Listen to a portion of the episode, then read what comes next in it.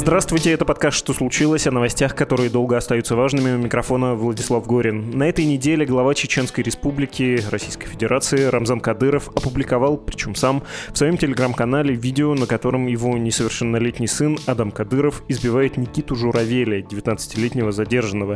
Силовики взяли Журавеля под стражу весной две тысячи двадцать третьего года по делу об оскорблении чувств верующих. Со слов Следственного комитета, Журавель сжег Коран в Волгограде рядом с Соборной мечетью, и сделал он это по задержанию. Заданию украинских спецслужб, за что получил десять тысяч рублей, ну и выложил свое видео в интернет.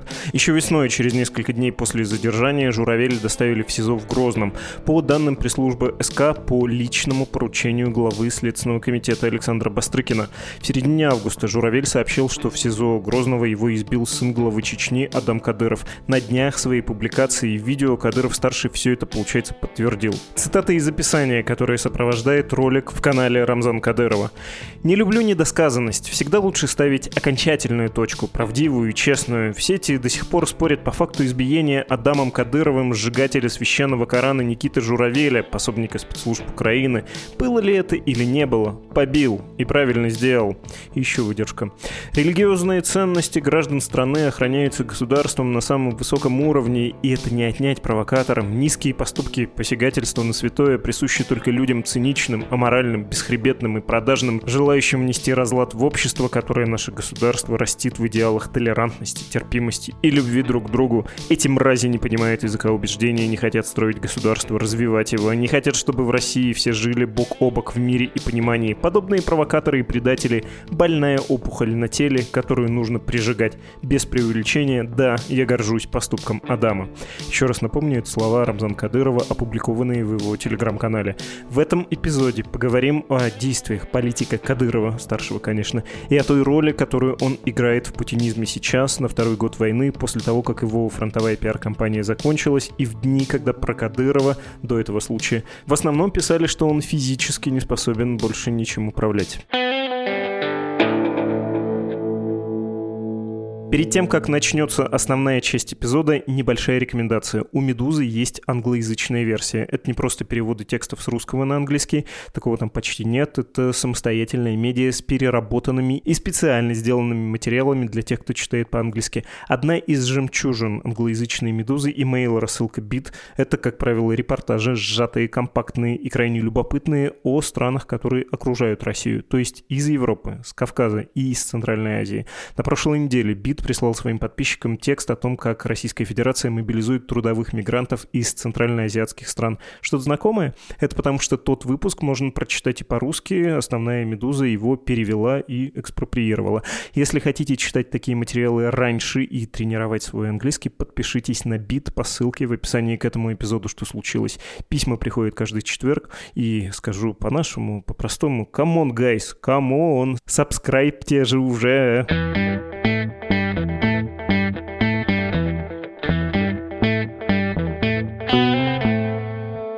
Представляю сегодняшних собеседников. Татьяна Локшина, заместитель директора отдела Human Rights Watch по Европе и Центральной Азии. Здравствуйте. Здравствуйте. И Андрей Перцев, специальный корреспондент «Медузы» по Небратской. Привет тебе, дорогой Андрей. Привет, привет. Хочется обсудить с вами одну из важнейших российских внутриполитических тем этой недели — Кадырова, его публикацию. Сам он сделал эту публикацию, выложил видео, на котором его сын Адам Кадыров избивает находящегося под стражей человека Никиту Журавеля. И я надеюсь, мы сможем обсудить нынешнее положение Кадырова-старшего в политической системе, ну и, в общем, положение дел в Чечне во время войны. Рамзан Кадыров, ну, кажется, это не стоит даже обсуждать, все это намеренно сделал, сам понимал, к чему это может привести, какой медийный эффект вызвать. Как вам кажется, какие цели он преследовал, тем более, что вся эта история началась весной две тысячи двадцать второго, задолго до нашего нынешнего разговора. Я имею в виду то, что Журавеля перевезли в Чеченскую Республику по распоряжению Бастрыкина. Ну, насколько мы понимаем, со здоровьем у Рамзана Кадырова не очень. В телеграм-канале ВЧК ГПУ можно посмотреть видео, достаточно свежевыложенная, как Рамзан Кадыров общается с главой Росгвардии Виктором Золотовым, при этом оба особо не понимают, о чем говорить, но Золотов хотя бы какие-то ритуальные вещи говорит достаточно связно, Кадыров в ответ говорит что-то невнятное, просто благодарит за внимание, за то, что Золотов согласился с ним встретиться. Зачем эта встреча, неясно. По его речи, по виду видно, что Кадырову не очень. Гадать мы не будем, потому что точно мы не знаем, что с ним такое. Последние месяцы он такой отекший, тоже не очень здорово выглядит, явная проблема со здоровьем. Ну, и тут уже возникает вопрос, чего он вот добивается, то ли он хочет оставить преемника, то ли он хочет, чтобы его сохранили в должности, несмотря на болезнь. Но это его, в общем, в чем-то привычная тактика, когда у него возникают какие-то проблемы, вот что-то происходит с его положением в вертикали власти, он чувствует себя неуверенно, либо кто-то его, значит, напрягает, либо начинают муссироваться слухи о его отставке, он начинает скандалить. Он предпринимает какие-то не очень конвенциональные действия. Ну, например, чеченские силовики приехали в Нижний Новгород, задержали жену федерального судьи Янгулбаева, Зарема Мусаева. Это было очень скандальное действие. Некрасиво они очень это сделали. Тоже поднялась волна осуждения. Кадыров вывел огромные митинги в свою защиту. А накануне этого, незадолго до этого, как раз ходили слухи, что пора бы его заменить, о недовольстве бюджетными тратами в Чечне. В общем, часто он так делает. Ну, вот в этот раз он выбрал вот такой способ скандала. Значит, у него что-то не в порядке. Понимаем мы, скорее всего, какой-то будет митинг в защиту Адама, его сына.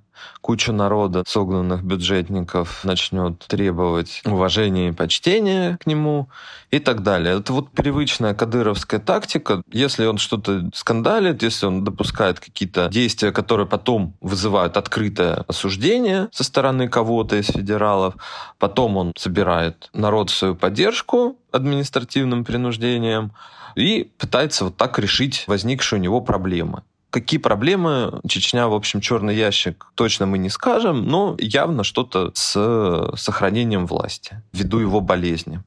Тань, как вам кажется, это вообще намеренное какое-то действие, поскольку вы давно наблюдаете за практиками чеченскими? Можно ли вообще в такой оптике, которая, мне, признаюсь, очень близка, рассуждать? Или, когда мы говорим про Чечню и про тамошние нравы, ну, нужно учитывать, что насилие как инструмент подавления там давно существует, и не обязательно, чтобы случилось что-то экстраординарное, чтобы Кадыров о чем-то забеспокоился, чтобы такое наблюдать?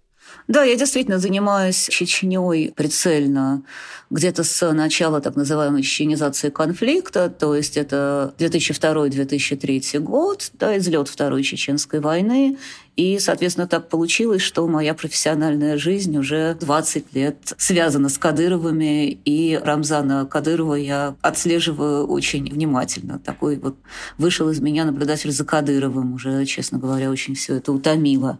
Хотелось бы понаблюдать за чем-нибудь еще.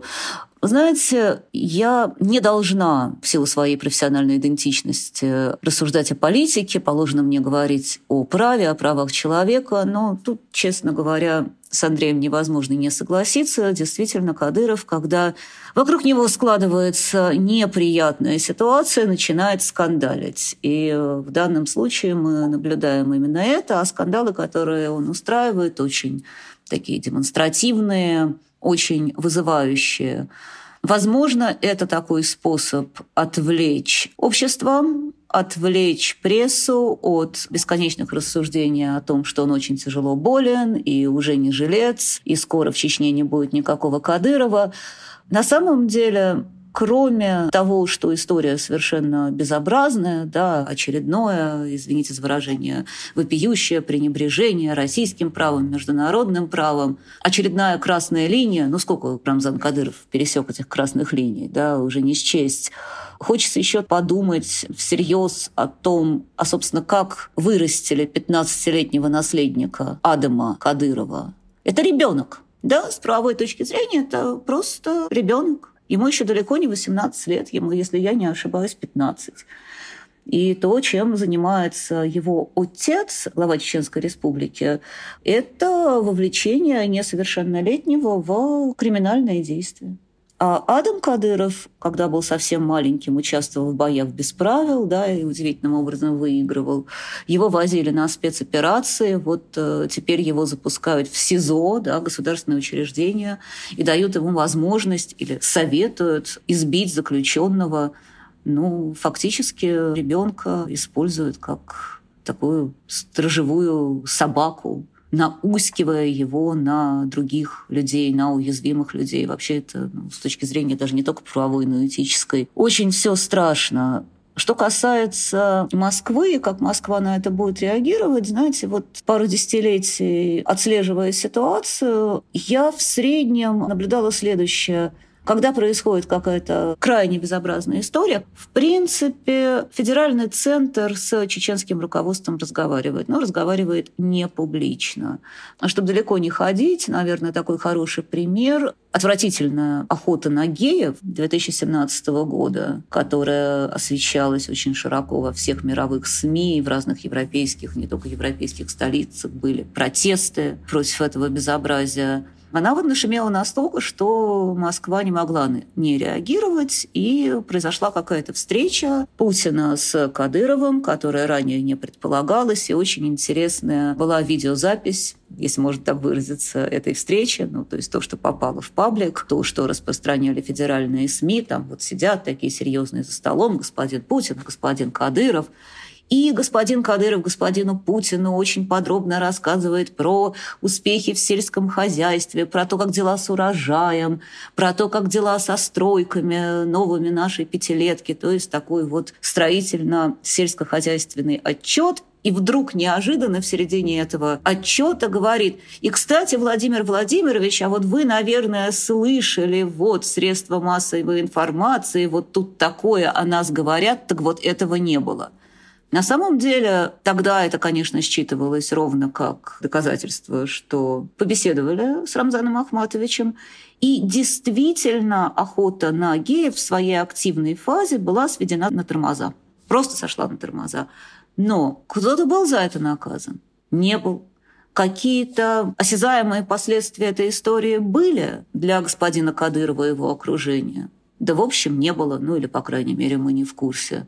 Единственный человек, который пожаловался на охоту на геев, Максим Лапунов, он, собственно, был единственный не чеченец пострадавший, он работал в Чечне, воздушными шариками торговал, и попался, да, под горячую руку, его отпустили, и его ситуация, да, она была характерна тем, что в отличие от чеченских пострадавших, он не чувствовал такой стигматизации. То есть риски были огромные, его, конечно, когда отпускали, предупредили, что если он рот откроет, ему жизни никакой не будет, но, по крайней мере, для него не стоял тот вопрос, что от него откажется его семья, что он поставит всю свою семью под угрозу, что всю семью будут преследовать, поэтому как бы его возможности подавать официальные жалобы, они были гораздо шире, чем у чеченских пострадавших, но вот он попытался добиться, несмотря на личные риски, расследования. Ну, не добился. Пошел в Европейский суд. Только что, собственно, выиграл дело в Европейском суде. Европейский суд признал, что да, представители власти...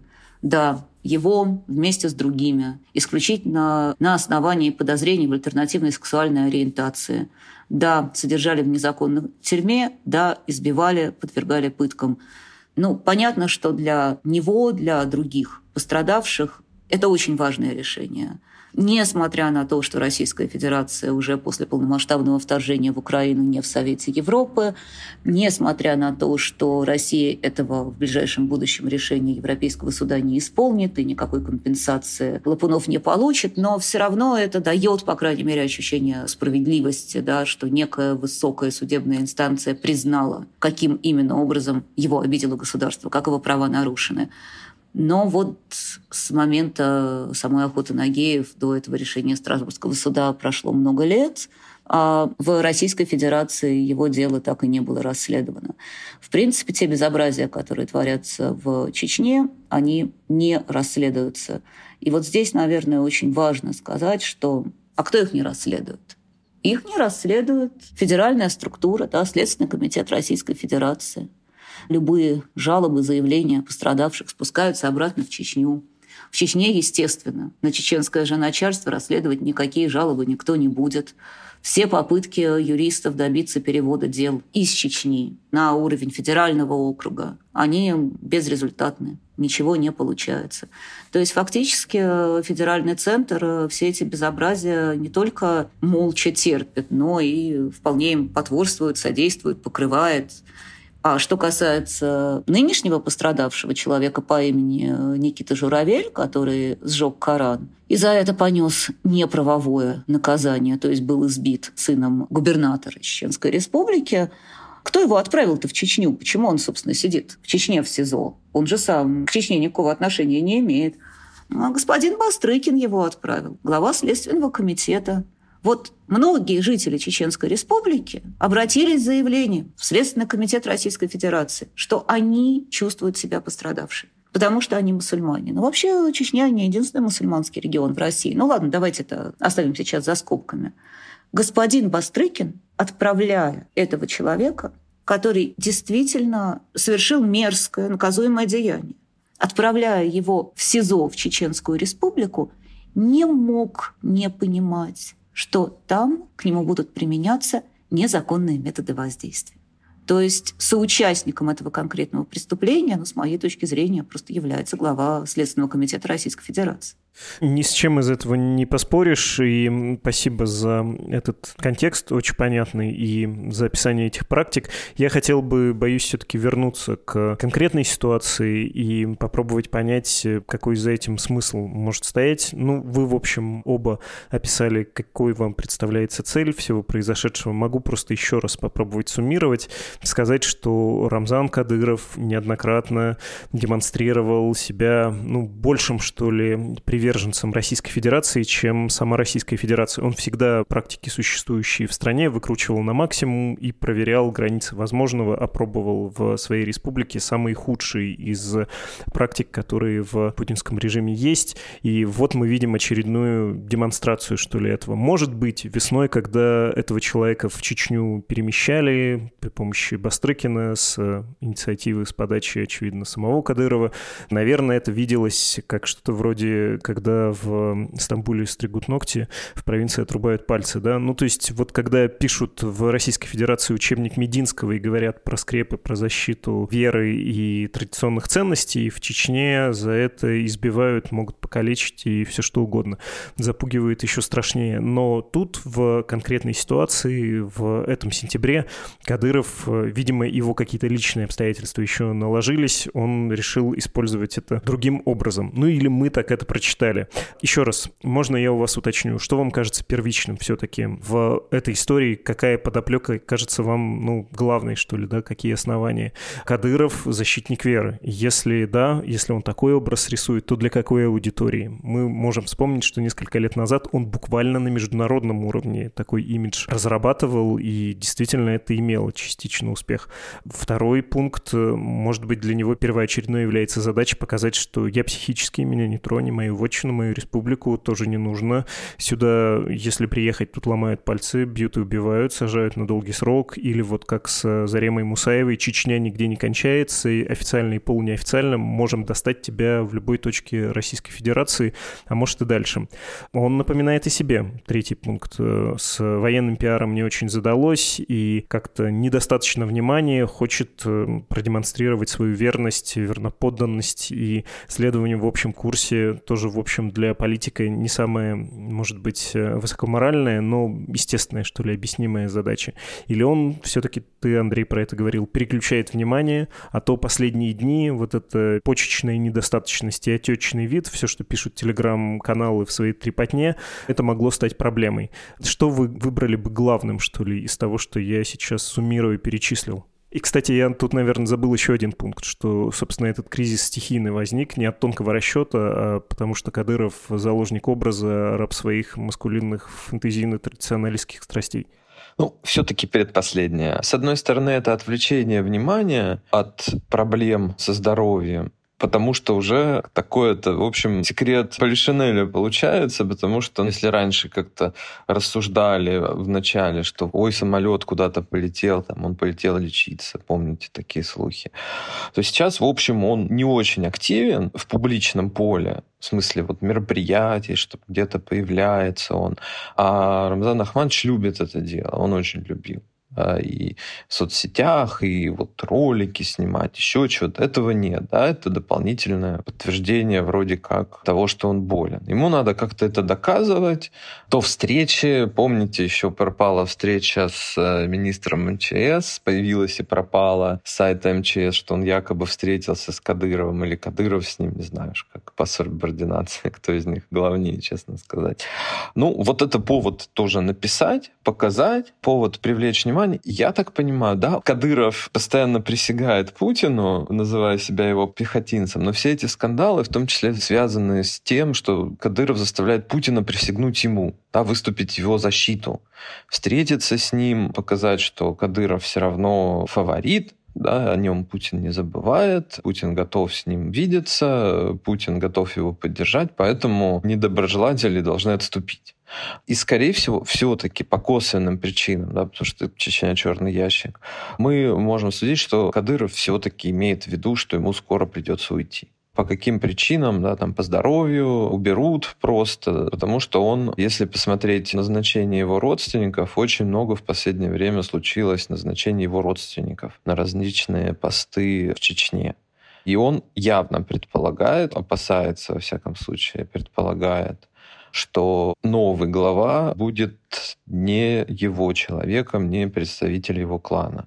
Поэтому он расставляет своих, чтобы этот новый человек не мог их убрать, чтобы не вовлекаться в скандалы, что он ревизия, там еще что-то. Да. Ну, вот эти люди сидят, их уже не стронут. Да. Он им обеспечивает, по крайней мере, такое будущее. А в принципе скандалы ему, я думаю, нужны в том числе и для того, чтобы попытаться, если уж его будут менять по каким-то причинам, возможно, по здоровью, возможно, в принципе от него устали, чтобы навязать Путину своего человека, кого-то, Делимханова, Даудова, кого-то из них, скорее всего. Ну вот, это в логике Кадырова, по крайней мере. Тань, как вам кажется, что из перечисленного вам кажется первоочередным? Знаете, мне кажется, что господин Кадыров в данном случае убивает даже не двух, а несколько зайцев. Да, он переключает дискурс с того, что он очень серьезно болен, а, возможно, он действительно серьезно болен, на вот эту скандальную историю. Он напоминает о том, что он был, есть и остается защитником ислама, защитником веры. Он себя демонстрирует также и защитником традиционных ценностей. Вот он своего сына воспитал правильным мусульманином, правильным чеченцем. Он воспитал себе наследника. Вот тот самый образ молодого человека, чеченского юноши, который Кадыров пропагандирует на сегодняшний день, показывая собственного сына при этих интересных обстоятельствах. Он еще раз подчеркивает, что никакой российский закон, никакое право не имеет ни малейшего отношения к тому, что он может или не может делать в Чечне, что если он что-то решил, то у него есть всевластие. Ну, с этим можно поспорить, но, по крайней мере, он создает подобную проекцию. И, в принципе, знаете, сложно предполагать, что там будет дальше с Чечнёй, когда не будет Кадырова, и более того, мы, конечно, не знаем, когда же этот момент наступит. Но что до попыток Рамзана Кадырова обустроить своих родственников и приближенных, поставить их на хорошие места, на властные позиции, когда будет новая метла, эта новая метла будет мести по-новому, да. И, наверное, стоит вспомнить о том, как с разными бывшими союзниками и оппонентами расправлялся сам Рамзан Кадыров, получив полноту власти в Чечне в две тысячи шестом-две тысячи седьмом году. Угу. У меня есть сразу несколько вопросов, исходя из того, что вы говорили. Я помечу на полях для себя и для слушателей упомянуть старшего сына Рамзана Кадырова. Мы тут говорим про младшего, который был на видео. Но уж если говорить о престолонаследии, то на семнадцатилетнего надо смотреть, на Ахмата Рамзановича, названного в честь деда. Вот уж кто может продолжить династию. И он с Путиным этой весной встречался. В общем, был показан и, может быть, благословлен. Если бы меня спросили, кто может занять вместо Кадырова, когда тот сойдет, я бы скорее показал на старшего сына. Он вот какой-то такой правильный, в меру чеченский, в меру путинский, движение первых в Чечне возглавляет, советник отца, вот такой довольно встроенный системный принц, что ли, неофициальной этой монархии. Но хочется сперва все-таки про положение Кадырова поговорить. Как его поменяла война, по вашему мнению, и можно ли сказать, что все-таки Рамзан Кадыров ослаб, что ли, в результате того, что на официальном российском называется СВО? Ну, то есть он в начале войны успешно попиарился, но мы не видели каких-то грандиозных военных успехов чеченских вот этих формирований воинских. Про них вполне иронически говорят, что это Инстаграм-войска. С другой стороны, он, конечно, очень, ну, как-то правильно, что ли, соскочил, когда запахло жареным и И серьезной войной, во-первых, и пригожинскими эскападами, ни в чем этом не участвовал. И когда сейчас говорят про вот Кадыров ослаб, я, с другой стороны, думаю, так ли он ослаб? Вот национализировали Данон, и кто туда зашел? Зашел племянник Кадырова, все у него в порядке. Видится ли он с Путиным? Видится, весной виделся, или сразу через несколько дней после пригожинского мятежа с Путиным они встречались, и официально сообщалось, как-то обсуждали социально-экономические вопросы, то, о чем вы, Тань, говорили, как это, а, сельскохозяйственный строитель, да, ну, то есть, очевидно, неофициально они что-то обсуждали, но публике об этом не сообщалось. Ну, то есть, двойственное у меня впечатление. С одной стороны, Кадыров, конечно, не тот мачо, каким он себя рисовал до войны. Война сбросила эту маску, да, показала, кто чего стоит. С другой стороны, ну, не сказать, чтобы он был прям хромой уткой, которая вот-вот уйдет. Короче, каким вам представляется положение в системе путинской Рамзана Ахматовича Кадырова по прошествии полутора лет войны? Я не знаю, откуда такое, что он ослаб. Наверное, физически он ослаб. Да? Мы это видим, по крайней мере, на видео, которые появляются. Но по влиянию действительно он может вызвать Путина на разговор до сих пор. Может продвигать своих людей не только внутри, потому что там он может это сделать, назначая родственников своими указами и распоряжениями. А вот, конечно, на Данон тут требовался лоббизм, и он цели достиг. То есть влияние у него осталось. Но что значит влияние и ослаб? Да? То есть, в принципе, мысли ротировать Кадырова у части руководства страны, особенно связанного с эф эс бэ, потому что у них давняя неприязнь, скажем так, к главе Чечни еще со времен Чеченской войны есть. И, в общем, есть сторонники генерал-губернаторов, да, таких внешних силовиков, чтобы там навели порядок. То есть это все есть и осталось, и, в общем, они подбираются. Я не уверен даже, что как-то война на это влияет. Ну, это вот традиция. И, конечно, если состояние здоровья у него не очень, то... Ну, эти люди могут оказаться достаточно близко к цели своей. Поэтому Кадыров и шумит. Но насчет, кстати, сына я не уверен, потому что ему семнадцать лет, по возрасту, он, мне кажется, он по закону не может работать-то главой Чечни. Ну, Кадыров и сам не мог работать, но ты помнишь эту систему с формальным президентом Чечни и с премьерством довольно молодого Кадырова, и вот когда пришел срок, тогда Кадыров-младший получил всю полноту полномочий официальных и неофициальных. Да, ну, это все равно будет сложно, значит, какой-то местоблюститель должен быть все равно кадыровский, вот насколько ему удастся продвинуть, да, вот он, видимо, об этом думает. Поэтому не сказать, что он ослаб, ну, явно что-то ему угрожает. А вот в представлении Кадырова, наверное, он чувствует все-таки угрозу ослабления своего, да, что его уберут. Но влияние-то он сохраняет.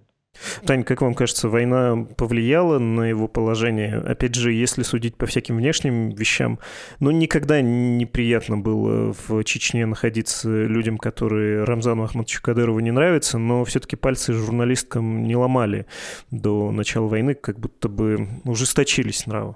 Не ломали пальцы журналисткам. Да, история с журналисткой Еленой Милашиной и адвокатом Александром Немовым была какая-то удивительно безобразная даже по кадыровским масштабам, но журналистов похищали в Чечне, над журналистами издевались в Чечне, на журналистов и правозащитников нападали в Чечне, их избивали в Чечне, закидывали разными там предметами от яиц, тортов до зеленки. Ну, разве что пальцы не ломали.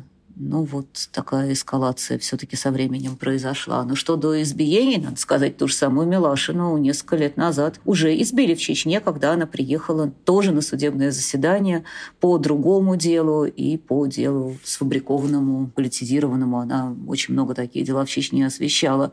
Знаете, мне не кажется, что Рамзан Кадыров сдулся на фоне полномасштабного вторжения в Украину. В самом начале, как уже было сказано, он, наоборот, как раз очень сильно раздулся, пропиарился, он стал одной из главных говорящих голов этой войны. Просто вот если посмотреть по цитируемости, это ж сколько он всего наговорил, да, с февраля кошмарного двадцать второго года.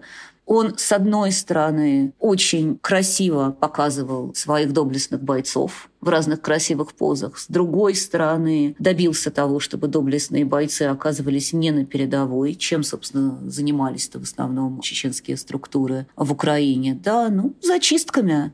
Кстати, на самом деле, меня, наверное, как человека, который долго очень работает в Чечне, поразило, эмоционально поразило то, насколько легко Рамзан Ахматович Кадыров использует слово «зачистка» и другие его приближенные, что мы там устроили такую зачистку, мы сейчас там все зачистим. А если мы вспомним о том, что происходило в Чечне в первые годы Второй Чеченской войны, слово «зачистка» — это кошмар любого чеченца.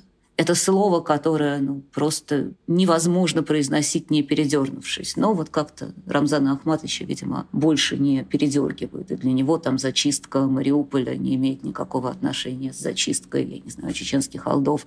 А что он потерял на этой войне? Да ничего. Что приобрел?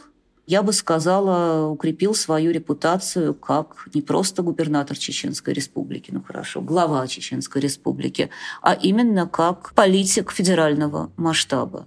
Никаких потерь не вижу. Ну, он же еще в ситуации с Пригожиным себя очень правильно повел, да, с точки зрения Кремля и Путина. Я бы даже сказал шире, в ситуации Шойгу, кто теперь вспомнит, но они на пару с Евгением Пригожиным критиковали Министерство обороны, но Пригожин не остановился, попутал берега, простите за эту терминологию, а Кадыров очень понимающе, что ли, отошел от подобного рода действий. Ну и быстро начал, да, конфликтовать. Кстати, не сам он, да, вот это интересно, может быть, это тоже о болезни многое говорит. Делимханов и Даудов стали вызывать Пригожина на стрелку. Еще до того, как ругать Пригожина стало прям модно. Ну, Делимханов и Даудов стали вызывать Пригожина на стрелку. Вообще, это достаточно типичная манера публичного поведения и для Адама Делимханова, и для Магомеда Даудова, для главных, наверное, опричников Рамзана Ахматовича Кадырова. Но в истории с Пригожиным Кадыров тоже выиграл, потому что тот психанул. Это, извините, я цитирую самого господина Пригожина. Так он описывал собственное поведение до своей безвременной кончины. А Кадыров не психанул, оказался выдержанным, сохранил лояльность. Возможно, возможно, но чистое предположение, в ситуации, в которой Путин доверял Пригожину, ну ведь доверял Пригожину, а Пригожин вот так себя повел нехорошо, Кремль задумается о угрозе того, что государство выпускает из своих рук монополию на насилие. Дает огромные силовые полномочия таким персонажам, как покойный Пригожин, но и таким персонажам, как Рамзан Кадыров. Может быть, этого Кадыров все же опасается. То есть он поторопился подтвердить свою лояльность, он сказал все правильные слова.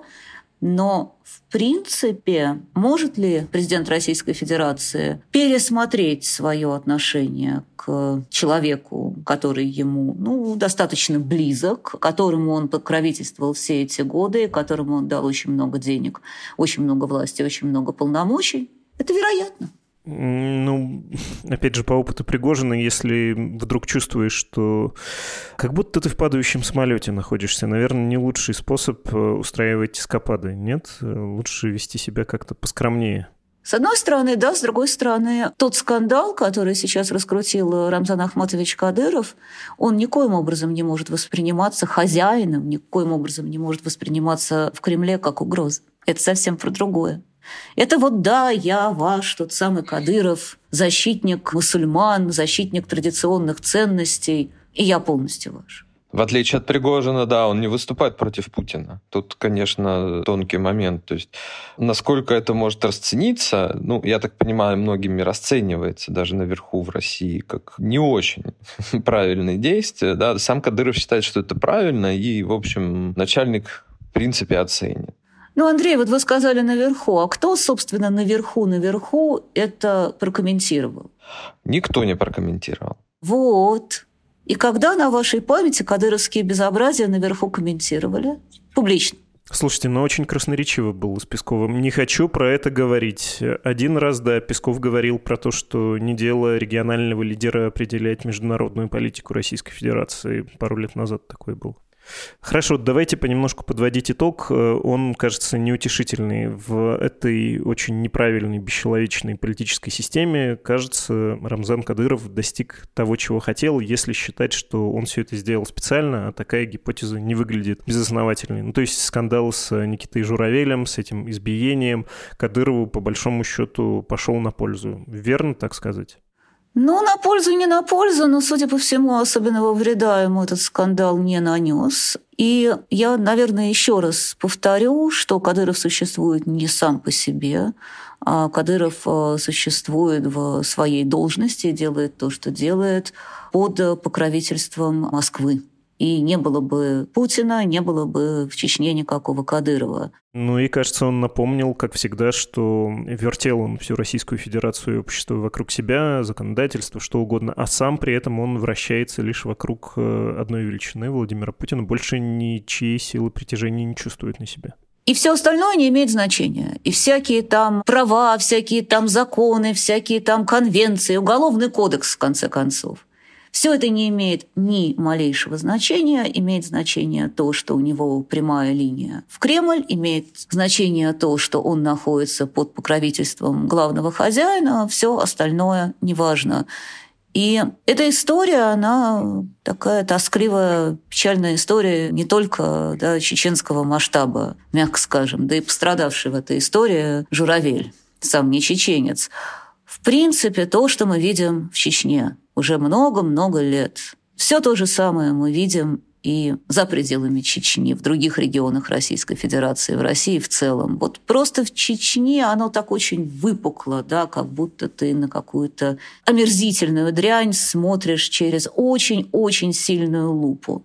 А на самом деле незаконное насилие, пытки существуют во всей России. Абсолютный провал судебной системы в защите людей существует во всей России.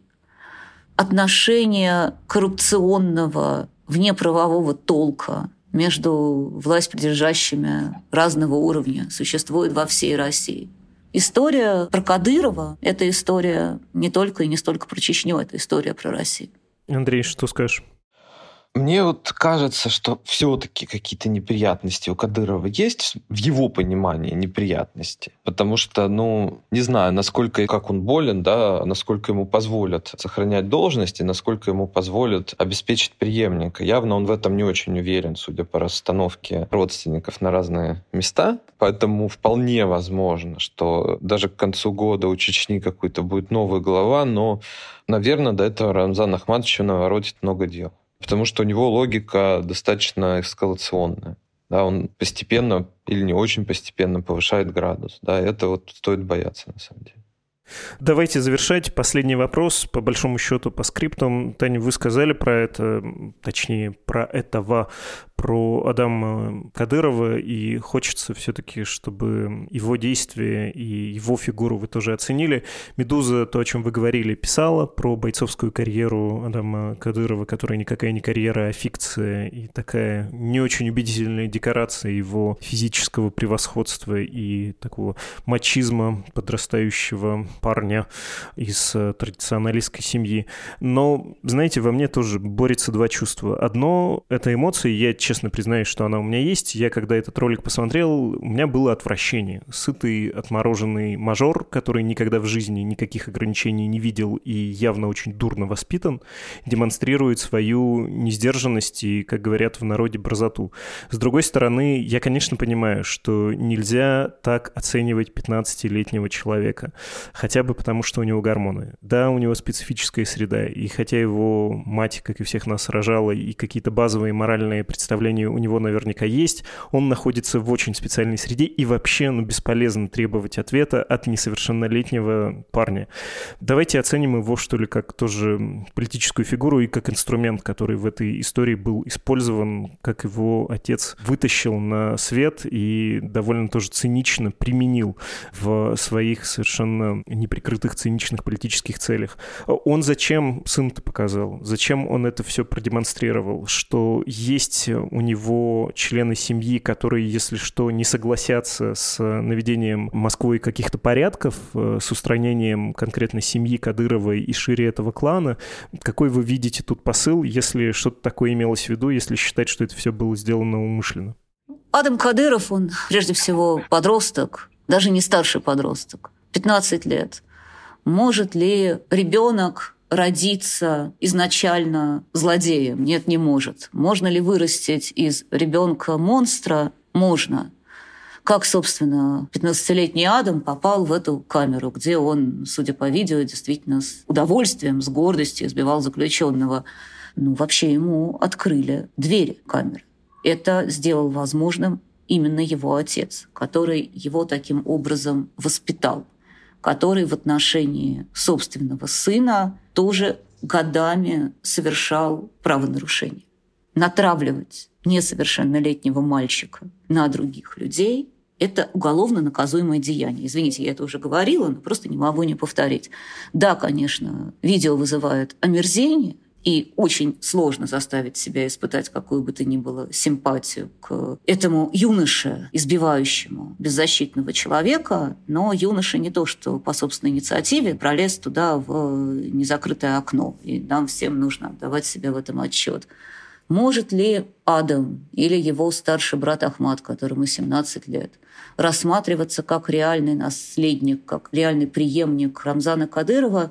Они все-таки слишком маленькие. И да, конечно, когда Рамзан Кадыров приходил к окончательной власти в Чечне, после гибели его отца, ему еще не было тридцати лет, и он был взрослым мужчиной, он был начальником службы безопасности своего отца. У него была такая своя элитная гвардия. Его силовики играли очень важную роль в чеченских силовых раскладах. Поэтому сравнивать то, чем был тогда, в две тысячи четвёртом году, Рамзан Кадыров, и то, чем являются на сегодняшний день его сыновья, ну, просто невозможно. Они оба несовершеннолетние. Но что он пытается продемонстрировать?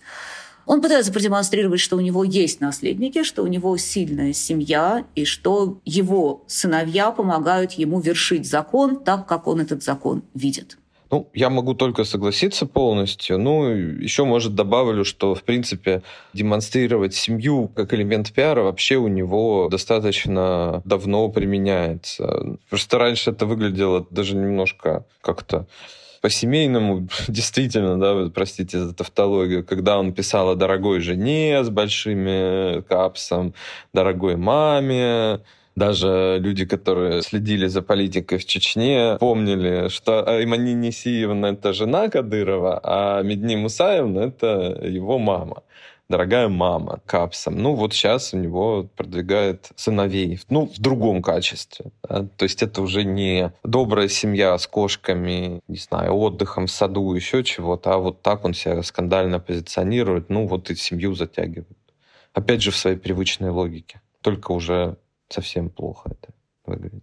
Ой, слушайте, я прямо сейчас вижу, что мы разговариваем о Кадыров в Кремле, и они встречаются с Путиным. Ну вот, получается, наскандалил, получил свою порцию внимания, как обычно.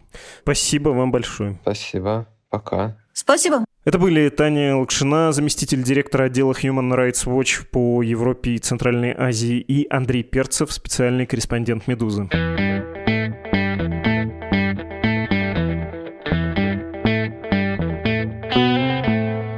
Прощание и чтение ваших писем. Вы можете отправлять свои послания на адрес подкаст собака медуза точка ай о.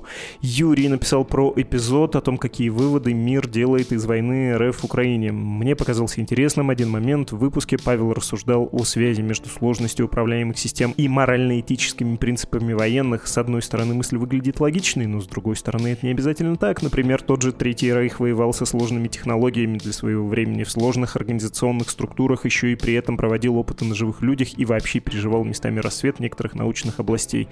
Так, дорогой Юрий, уже не первый раз приходит подобного рода письмо, и не первый раз я отвечаю, но, видимо, нужно эту мысль разжевывать. Мне кажется, что я Павла хорошо понял, и этот тезис все-таки у него звучит не так просто. Его мысль состоит в том, что высокоорганизованная структура, в том числе армейская, применяющая сложные методы ведения деятельности, например, войны, подразумевает и большие моральные ограничения не потому, что высокие технологии дают эту, собственно, высокую мораль и высокое понимание этики. Дело в обществе в целом, потому что общество, которое понимает, что такое университет, научный центр, внедрение инноваций, а потом эффективная покупка этих технологий оборонным ведомством и так далее, и так далее. Так вот, такое общество производит, извините за это выражение, таких людей, которые чуть иначе смотрят на мир и по-другому оценивают, в том числе, человеческую жизнь. А вот общество, которое технологии покупает, а в таком случае они заведут устаревший, или воруют, это, ну, наверное, тоже нормально, зачем еще нужны шпионы, в том числе и за этим. Ну так вот, у второго типа общества, наверное, и с моралью будет немножко все по-другому, оно, ну, нехорошо так говорить, не то что менее развитое, а менее искушенное, что ли, и по-другому устроенное.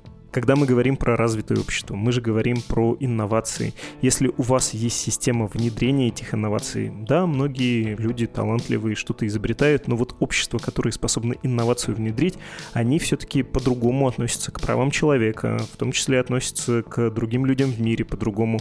И это несколько иное отношение, чем в тех местах, в тех обществах, где втридорога, в шарашке вместо нормальной лаборатории клепают за паёк несчастные люди, какие-то военные технологии, и деваться этим людям некуда. Куда, а потом эти же технологии передаются насильно забритым в армию и отправленным на непонятно какую войну. Ну, в общем, такая логика, более контекстуальная, что ли, да, нужно смотреть на общество в целом. Но, честно говоря, меня в вашем письме больше всего зацепила, конечно, нацистская Германия. Третий Рейх тут совершенно не пример. Он опровергает вообще-то мысль про то, что высокие технологии и жесткий, архаичный, тоталитарный режим совместимы. Что же это, по-вашему, высокий научный потенциал Германии? Германии при Гитлере, что ли, появился? Или все-таки наоборот, препятствовал гитлеризм развитию науки, в частности, своими идиотскими теориями? Может, все-таки диктатор паразитировал на вековых университетских и образовательных традициях нации, на поколении, которое выросло не благодаря Адольфу Гитлеру, а без него, и благодаря тому, что никого подобного по степени своего маниакального идиотизма не было в государстве, а сам лично Гитлер, наоборот, как мне кажется, способствовал деградации этого потенциала. Не от прекрасного или третьего Рейха, простите за такой суперизвестный пример, Эйнштейн уехал. Вообще не люблю эти разговоры про чрезвычайщину, надо признаться. Вот если бы не великий имя рек, мы бы ГЭС не построили, в космос бы не полетели, жилье по всей стране с паровым отоплением не создали бы. А потом оглянешься после таких рассуждений про великого кого-то по сторонам, и весь мир как-то без великого имя рек все это умеет делать. И на великих стройках под фундаментами костей оказывается поменьше, подневольных рабочих я имею в виду. И автобаны шумят, и в космос полетели, а у главного конструктора зубы целые, ничего себе. А где не полетели, ну, почему-то народ не сильно ревет. И жилье как-то со всеми коммуникациями появилось более-менее по всему миру. И вообще, хоть и не по уставу, но уютно там. И еда, кстати говоря, почему-то в странах, которые свободнее жили, всегда приличней. Покажите мне, короче, страну в северном полушарии, где не получилось, потому что не было твердой руки. А там, где был мудрый вождь, оно там точно лучше получилось по сравнению с теми государствами, где его не было. Ой, я смотрю, лампочка замигала, и пик-пик, датчик нагрева слева моей пятой точки уведомляет, что температура снова достигла некритичной отметки. Спасибо, что помогли спустить пар, но у меня, правда, пригорает от таких разговоров. Так, и вижу другое письмо от Дениса, тоже про эпизод с Павлом Лузиным. Ну, давайте узнаем, загорится ли датчик подгорающего, сами знаете чего, снова. Недавний подкаст с Павлом Лузиным был невероятно крут, и меня особенно задела одной мысль, что в будущем военные будут действовать отдельными группами по три-пять человек с правом самостоятельных решений или типа того. Я заядлый читатель фантастики, фэнтези, и в таких книгах футуристических или постапокалиптических регулярно описываются миры, где военные или вольные группы таким количеством выполняют боевые задачи. Это удивительно видеть такие параллели предсказаний авторов и реальных экспертов, и это рождает какое-то щемяще пугающее чувство внутри. Книги-то часто постапокалиптические. Слушайте, там все-таки говорилось про то, что это не будут банды, а что уровень принятия решений будет в максимальном низу, что настолько будут раздроблены воинские соединения в управленческом смысле. Но там не говорилось, что эти люди будут сами на каких-то пустошах ходить и участвовать в войне. Эта мысль была про то, что армии и отдельные его элементы будут настолько автономными в будущем, скорее всего, и уже это мы можем наблюдать, что ответственность спустится на самый низкий уровень. Там не уверен, что вы правильно уловили, или я не понял вашу мысль, но давайте дочитаю письмо. И вспомнилась мне еще одна мысль. В игре Horizon перед гибелью человечества была корпорация, производящая военные машины, функции которых разблокировались по подписке в зависимости от уровня подписки корпорации, и стала причиной гибели людей. Примерно такое же щемящее чувство, как и в подкасте, я испытал, когда узнал эту часть истории игры. Очень грустно, что войны стали чем-то нормальным и обыденным, как недавно обсуждали после подкаста. И очень грустно, что вряд ли это изменится до самого конца человечества. Ну, не расстраивайтесь, Денис, все-таки есть и хорошее что-то в нашем виде, все-таки не так легко и отчаянно теперь воюют люди, какие-то уроки извлекли, особенно те части мира, где поблагополучнее народ живет, там как-то не хочется почему-то народу воевать, да, оказывается, даст бог и в Европе мы снова после окончания российско-украинской войны увидим десятилетие мира, а может быть и бесконечно долгий, почти вечный мир, может какую-то другую систему мировой безопасности, благодаря в том числе развитым странам изобретут наши с вами соплеменники, чтобы в тех странах мира, в Азии, в Африке, где кому-то когда-то покажется, что граждан у него многовато, а сосед вот какой-то не такой, чтобы там два раза подумали представители руководства, стоит ли воевать. Важнейшее свойство нашего с вами вида, помимо кровожадности, осторожности, обучаемости твари, мы амбивалентные, будем надеяться, что хорошего, разумного в нас побольше. Спасибо за письма и за то, что слушаете подкаст «Что случилось?». Он посвящен новостям, которые долго остаются важными. И до скорого.